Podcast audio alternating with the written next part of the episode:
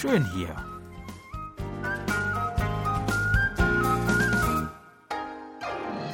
Ausflugstipps für Korea mit Jan Dirks.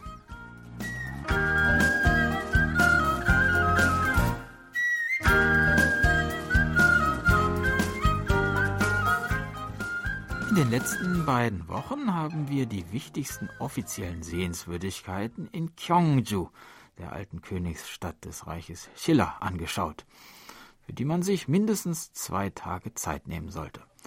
Wer aber noch einen Tag übrig hat, der sollte sich unbedingt aufmachen in die Gegend südlich der Stadt, zum Nationalpark von Gyeongju, dem Gebiet des Südberges Namsan. Wer sich hier auf einen der zahlreichen Wanderrouten hinauf zum Gipfel begibt, kann gewissermaßen auf Schatzsuche gehen. Rund 150 Ruinen alter buddhistischer Tempelanlagen, etwa 100 Steinpagoden und rund 120 steinerne Buddha-Statuen sind hier im Wald verstreut. Und wenn man hier umherläuft, stößt man immer wieder unvermutet auf diese faszinierenden Zeugnisse der Geschichte Chillas, die über tausend Jahre zurückliegt. Eine Wanderroute, die besonders viele dieser alten Relikte bietet, ist der Weg, der durch das Samnung Kego, dann durch das Yongjanggol zum Tempel Chilburam führt. Als erstes kommt man an den Samnung, den drei Königsgräbern, vorbei, in denen die Schiller-Könige Adalla, Shindok und Gyeongmyeong ruhen. Die großen, runden, grasbewachsenen Hügelgräber, die denen in der Innenstadt von Gyeongju ähneln, die wir bereits gesehen haben, sind von einem uralten Kiefernwald umgeben. Nebenan liegt der Tempel Sambulsa. Hier befinden sich drei stehende Buddhas, die Perisokbul-Statuen. Sie sind für ihr Lächeln bekannt, das sich je nach Lichteinfall zu ändern scheint. Wir gehen nun das Tal Samnengol weiter hinauf. Das Tal wird auch Kaltes Tal Nengol genannt, da es im ganzen Jahr für seine kühlen Temperaturen bekannt ist. In die Felswände sind hier Buddha-Statuen aus dem Stein geschlagen worden. Die erste, an der wir vorbeikommen, ist Sokcho Sokka Yore Chwasang, ein Buddha im Lotussitz, dem eine Hand fehlt. Danach erreicht man die Mal Bosal, einen stehenden Buddha mit einer Lampe der Reinheit in der Hand.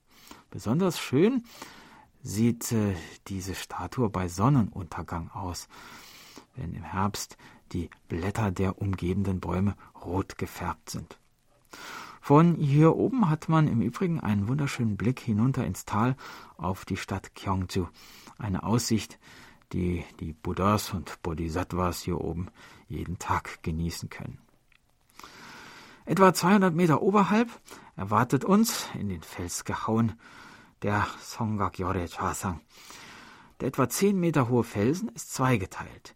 Die obere Hälfte zeigt einen Buddha, die untere den Lotussitz. Hierbei handelt es sich um den einzigen erhaltenen Buddha aus der Koryo-Zeit des Namsan. Der nächste Buddha ist Sekyo Yore Chwasang, sitzt aufrecht und streng da, doch sein Gesicht ist teils zerschlagen und wurde notdürftig ausgebessert. Am Ende des Bergweges sitzt auf einem großen Felsen Maeshoka Yore Chwasang, sieben Meter hoch und damit der größte Buddha des Nengong-Tals. Ein glattes Gesicht und am Hinterkopf lockig krauses Haar, so seine besonderen Kennzeichen. Bald darauf erreichen wir den Gipfel Kumobong, 468 Meter hoch.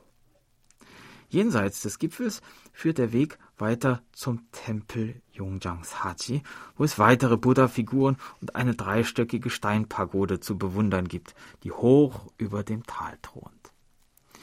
Die Wege setzen sich in verschiedene Richtungen fort.